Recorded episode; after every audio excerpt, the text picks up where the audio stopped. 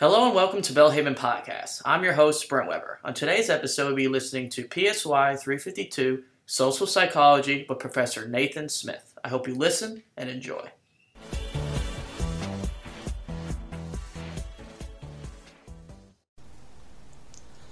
And our final piece of discussion uh, for this lecture social exchange theory, relationships and reciprocity. Uh, so, this theory posits that we view relationships in terms of their costs and benefits, right? We've talked about this before. Um, every relationship that you enter into uh, will have some costs and will have some benefits. And the, the weighing of these two, right, the measuring of these two things, um, can have a strong fe- effect on the relationships you choose to enter or not enter. Um, it's hard to think about this without making the whole thing very impersonal, but it's okay to, you know, to try and think like an economist for a little while and just think, you know, in an impersonal world, if you're thinking about two people, we don't know who they are, just two people somewhere in a city, somewhere in the world. Uh, one of them uh, will say, one of them is very social and has a lot of friends and has a lot of connections. The other one is not very social but has a really good job and, and can make a lot of money. Well, maybe these two people um, both have something very valuable to bring to the relationship. One of them has this, this job with all of this money and the other has these social connections. And when you bring these two things together, uh, it's more valuable that they be together and then they each share in what the other brings to the table. So it's sort of a very broad uh, example to simplify um, social exchange theory. And it can be hard to think about, um, but it's okay to to just leave all of the personal things behind and just think like an economist um, in um, for short periods of time, um, that's an okay thing to do.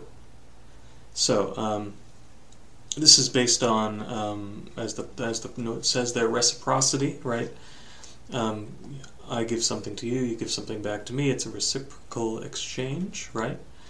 And if one feels an uneven exchange is happening, then they're more likely to leave the relationship. And this is easy to imagine. Uh, if anybody out there has ever had uh, a friend who is just a taker, anybody know a taker? I, I, I can hear uh, through space and time a lot of heads nodding. Um, you know what a taker is the person who's always calling, texting, asking for something. Can you help me with this? Do you have a one of these? Do you know what this thing is? Can you do me a solid on this? Um, and the taker uh, generally is a taker with everybody they know and not a giver to anyone, unfortunately. And so this type of relationship can be frustrating and over time uh, can dissolve. Um, people can just get sick of being uh, in a relationship with someone who's always taking and never giving. Uh, so, the critiques of this theory. Um, depends on how much choice is involved, and again, this is something we talked about with um, attractiveness in relationships where there is not a lot of choice, then the social exchange theory doesn't work very well because the assumption is um, you get to choose who your friends are and you're making this choice based on the relationships and reciprocity. Um, but if there's no choice, then it doesn't, you know, the reciprocity doesn't really matter. Uh, it's hard to operationalize costs and rewards. Gosh, is it ever? Is it ever hard? Um, you know, how do you define what a cost is versus what a reward is? Um, yeah, it's it can be very difficult. Um, you might have a friend who's a little odd, um, but they just sort of bring, and, and sort of a little tough to deal with at times, but they bring just sort of a spark of interest to your life. I certainly have a few friends like this, and it's like, you know, usually they're friends that drive my wife crazy. Um, but it's somebody who just brings something odd or unusual to the table. Their conversation is always about a, a new and interesting subject. They're always going somewhere new, doing something different. Um, and uh, they bring, you know, a lot of problems to your dinner table, but then they also bring a lot of interest, and that that itself could be uh, enough. But it's hard to operationalize what that really means, right? What are the costs and what are the rewards? And finally, the status of previous relationships may affect perceptions of current ones, right? Status is a thing, um, very important uh, in a lot of social relationships. So, the power and meaning of relationships, a Christian view revisited. Uh, if you'll recall, we talked about this all the way back in week one, lecture one. Um, we talked about the Christian view, the CFR view of relationships and how important they are, um, how God created humans to be in relationships. So remember, that's sort of some of the background um, of what we're talking about here comes from that first lecture. So, the importance of considering God's command to love others. Um, this can be a more enduring basis for relationships compared to factors such as similarity or proximity, right? Um, you would hope so. You would hope God's commands would be more important than similarity or proximity, etc. You know, it can be hard. Um, not that's not saying it's not hard. Uh, it's just saying that um, hopefully, taking God's commands seriously, you can help overcome some of the difficulties, um, some of the constraints. You know, some of that sort of bounded rationality, um, that bounded reality that we've talked about. Uh, it offers a broader range of hypotheses that can be explored regarding possible motives for relationships, um, that is, potential othered centeredness. And this is another place where Christians studying social psychology might have an advantage of taking an, a new or different or interesting tact on an old question. Uh, as you'll recall, um, hypothesis generation um, is a very important part where where the CFR approach can have effect on re- on uh, research, and Christians have something of an advantage uh, in that um, there is maybe less of us doing this type of work and uh, less folks already thinking, having the thoughts that we are having. Um, and one part of research is about having a novel concept to explore, a new idea. And that's something where Christians have an advantage in this field. Um, and then finally acknowledges the difficulty and pain that can be associated with loving others, right? Um, and loving others through pain, um, you know, uh, very important in a, and um, having a relationship with God to go to in the pain um, is sort of a built-in advantage. So, some review of social psychology and Christianity. Social psychology studies the human condition, and a, a major part of creation, of course. We have dignity, but not deity. Um, when you're talking about um, not the not the Christian view, but the uh, the naturalist view. Social psychology studies human social interaction, uh, a main way God works redemptively, right? Um, and that we've talked about before. Uh, human social interaction is just a foundational way in which God works.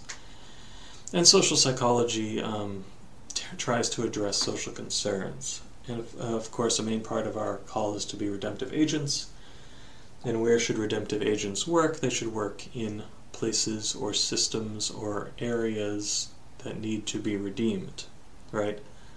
So, um, you don't necessarily want to be a redemptive agent who works entirely with um, really spiritual pastors because they don't those really spiritual pastors don't necessarily need that type of redemptive agent. You know maybe a redemptive agent would make more sense um, working in a prison or working with homeless people or working with people who have a lot of needs And just to recall a few lessons we have learned, um, this is going back all the way through. We can self regulate. Great news, Christians. Uh, great news, people teaching. Um, I find in Christianity this. Uh, people like to tell young men that they can't regulate themselves. Um, this is where we tend to disagree, right? Humans can regulate themselves. Um, We, we know this. God has given us the ability, and the research is clear. Uh, we can self regulate. Social behavior has a variety of causes. There are goals, there are per- the person themselves, uh, the setting, you know, the place and the time, etc. The individual and community are both important. We are more often certain than correct. This is a good one to keep in mind at all times. Um, you are anything you are certain about, uh, you are more likely to be certain than you are. You are certain about more things than you are correct. Um, and this is a good thing to keep in mind whenever you're interacting with somebody who disagrees with you about something. If both of you are certain, uh, one of you is incorrect. We're often correct enough to deal with social settings, right? You don't have to be um, perfectly correct um, when it comes to social settings. You can just be correct enough, and that really gets the job done uh, a lot more often than you might think. We're not always aware of what motivates and drives us. Oftentimes, we have no idea what is motivating or driving us. This is something to be thinking about. We're not as independent as we think we are. As Westerners, we like to think we're tremendously independent, uh, but really, we're not. Uh, we're not necessarily. We're driven to maintain and keep social ties. Um, very important. And often it just takes one voice to disagree and change the course of a group. So, uh, it's okay to be that voice. Uh, don't be afraid to be the one voice that can change the course of a group. And what's next? Uh, you've already completed your detailed reading, as we've discussed before. Um, you're going to complete the writing assignments, you're going to answer the discussion questions, you're going to take the unit quiz. Uh, thank you again for your attention through all of these weeks. I very much enjoyed uh, the lecture. Um, and um, if you would like to uh, to reach out to me at any time about anything in the lecture, I'd be happy to um, to speak with you about it. You can uh, email me at nathan.rex, that's R-E-X, dot smith, S-M-I-T-H, at gmail.com. Um, feel free to uh, reach out to me. That's my personal email address if there's anything in any of the lectures you would like to discuss further. God bless.